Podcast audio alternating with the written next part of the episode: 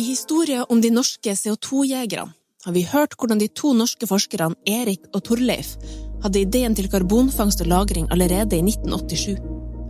Men vi har også hørt at innføring av CO2-avgifter i Norge, som ble innført av Gro Harlem Brundtland, ble helt avgjørende for at verdens første offshore CCS-anlegg ble bygd på Sleipner ute i Nordsjøen.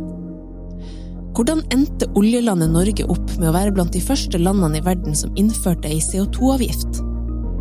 I denne bonusepisoden skal vi høre litt om hvordan klimapolitikken havna på den politiske dagsorden på slutten av 80-tallet, og hva det var som gjorde at CO2-avgiften noen år senere ble innført.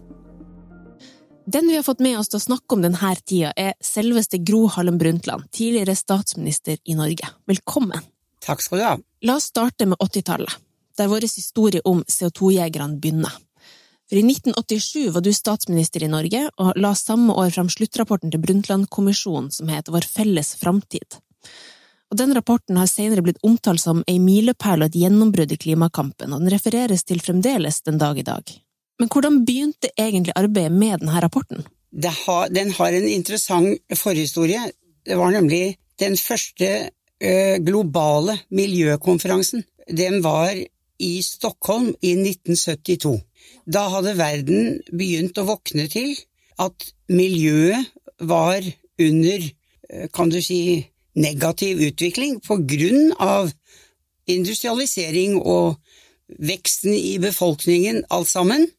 Og så da, da kom Indira Gandhi fra India, statsminister i India, og sa på den konferansen Poverty is the greatest polluter. Altså, fattigdommen er den største forurenser. I 1983, over ti år etter den første miljøkonferansen i Stockholm, ble Verdenskommisjonen for miljø og utvikling oppretta, med Gro Harlem Brundtland i spissen. Og det vi gjorde fra starten av, det var å se på dette som et globalt problem, og at det dreide seg om at vi kan ikke redde miljøet uten å skape en type utvikling som gjør det mulig for alle deler av verden og de fattige land å få et anstendig liv, rettferdighet, eh, rimelig grad av likestilling, og vi kan ikke begrense befolkningseksplosjonen heller, hvis ikke det finnes en mulighet for familieplanlegging eh, og eh, en mulighet for kvinner til å bestemme over sine egne liv. Så det ble en bred gjennomgang av de utfordringene verden sto overfor da den kom, den rapporten, husker du hvordan den ble mottatt her hjemme i Norge og i verden? Ja, det som var så bra, det var at jeg klarte å åpne dører over hele verden fordi jeg var norsk statsminister, og Norge hadde også et godt navn internasjonalt. Det hadde jeg vært med på, og andre vært med på gjennom årevis, å gjøre Norge til et land som var godt respektert. Derfor fikk vi gjennomslag.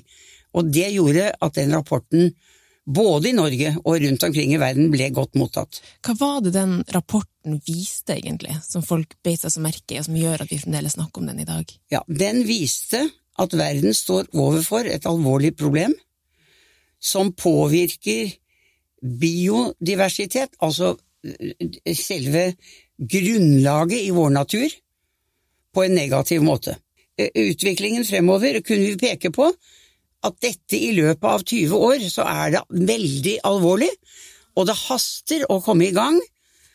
Og så foreslo jo vi en global konferanse for å ta stilling til alle disse problemene fem år etter 87.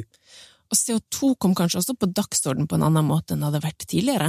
Ja, fordi altså, du kan si det at klimaproblemet ble tydeliggjort i vår rapport, og var en del av den dramatiske beskrivelse av den fremtidige utvikling, det var jo knyttet til økende CO2-utslipp og økende oppsamling av CO2 i atmosfæren. Og, og derfor ble folk klar over at CO2 i seg selv var et tema. Etter at Brundtland-kommisjonen la fram rapporten sin, vedtok FN å arrangere en verdenskonferanse for miljø og utvikling i Rio de Janeiro i Brasil i 1992. Der skulle verdens land møtes for å diskutere hvordan man skulle sikre økonomisk og sosial utvikling for alle, uten å ødelegge miljøet. Men hjemme i Norge satt ikke Gro Harlem Brundtland og venta på denne verdenskonferansen. Hun tok grep. I miniserien CO2-jegerne så har vi hørt hvordan innføringa av CO2-avgifta ble helt avgjørende for at Statoil gikk i gang med karbonfangst og -lagring på Sleipner. Det var du som innførte den CO2-avgifta i Norge i 1991. Hva det var man ville oppnå med den? Ja, må, altså, Det er et viktig prinsipp i hele miljødebatten og i virkemidlene for å påvirke i en positiv måte miljøet, det er at forurenseren skal betale. Forurenseren i dette tilfellet er olje- og gassvirksomheten på norsk sokkel. Den slipper ut CO2, og den er klimadrivende, altså må man begrense de utslippene, også med økonomiske virkemidler. Du kan bruke lovgivning, du kan nekte eh, oljesektoren å slippe ut CO2. Det er bare fysisk ikke mulig uten å stenge alt, men økonomiske virkemidler er viktige, så CO2-avgiften var for å dempe CO2-utslippene og, og, bidra til en teknologisk utvikling hvor CO2-utslippene kunne bringes vesentlig ned. For det var også en del av hensikten med å innføre den, du ønska å bidra til teknologiutvikling? Ja. Ja, ja da, og, og jeg hadde jo vært miljøvernminister i mange år og drevet virksomhet rettet mot norsk industri for å få ned forurensende utslipp av mange slag, og alltid var det en blanding av lovgivning og bruk av økonomiske virkemidler og samarbeid mellom eh, regjeringen og industrien om å gjennomføre teknologiske nyvinninger for å løse miljøproblemene. Så for meg var dette en selvfølge, jeg hadde jobbet sånn bestandig i mitt politiske liv, og nå var det Norge og olje- og gassektoren som måtte ha CO2-avgift. Riktig. Det er jo likevel et slags paradoks for et land som Norge, eh, som har en stor olje- og gassnæring som man er avhengig av, den største industrien i Norge, og så innfører man en avgift. Altså man skal gjøre det dyrere og vanskeligere for seg sjøl i den industrien man er mest avhengig av. Hva er det Altså, hvorfor, eh, hvorfor innføre CO2-avgiften i Norge? Hvorfor ikke finne på andre tiltak? Ja, nå er jeg leder av Verdenskommisjonen, så for meg var det en selvfølge at jeg måtte drive den riktige politikken, også i vårt eget land. Det var nå den siden av saken. Men jeg kan si det at én ting var reaksjonene som kom i Norge. Hvordan var de? Nei, de var jo negative, altså negative fra olje- og gassindustriens side. Men de skjønte at vi hadde flertall, eh, vi ville gjennomføre, og vi, og vi gjennomførte. Så det, det nyttet jo ikke, de visste jo at vi var sjefen på dette her. Men så er det, hva skjedde da? Jo, da jeg da, altså i månedene etterpå, og året frem til Rio i 92, så fikk vi masse henvendelser fra andre oljeeksporterende land. Hvordan har Norge funnet på dette? Går det an at statsministeren gjennomfører en politikk som er så negativ for sin egen olje- og gassindustri? Det vil ikke vi gjøre, og de forberedte seg på å protestere kraftig i 92 på Rio-konferansen. Og da jeg var i Rio, så sto de linet opp, alle oljeeksporterende land skulle ha egen samtale med meg. Og da fikk de klar beskjed om at vi har gjort det, vi vet hvorfor vi gjør det, vi må gjøre det, dere må også gjøre det. Det var mitt svar. Hvorfor følte du at eh, du måtte gjøre det? Ved å stille litt dumt spørsmål. Fordi at vi sto overfor en en møtende klimakrise som ville ramme oss alle, og alle måtte gjøre sitt bidrag. Så svaret var enkelt, det måtte gjøres. Skjønte du at andre land også ville komme til å følge Norge i å innføre CO2-avgift? Altså, jeg har jo alltid hatt en optimistisk eh, grunntone om at det går an å overbevise, det går an eh, å spre riktig kunnskap, det går an å få til bedre politiske løsninger. Noen ganger kan det ta tid, men hvis vi ser på historien fra 87 og 92 og frem til i dag, 22, så har det tatt lang tid, ja, men nå er hele verden klar over at det fins ikke noe alternativ hvis vi ikke alle skal omkomme i en fullstendig katastrofe for jordkloden. Gro Harlem Brundtland og hennes regjering var tidlig ute med å innføre viktige klimatiltak som på den tida var upopulære. Men med tida så snudde misnøyen, og i 2018 fikk hun faktisk æresprisen Gullkron av Rystad Energi.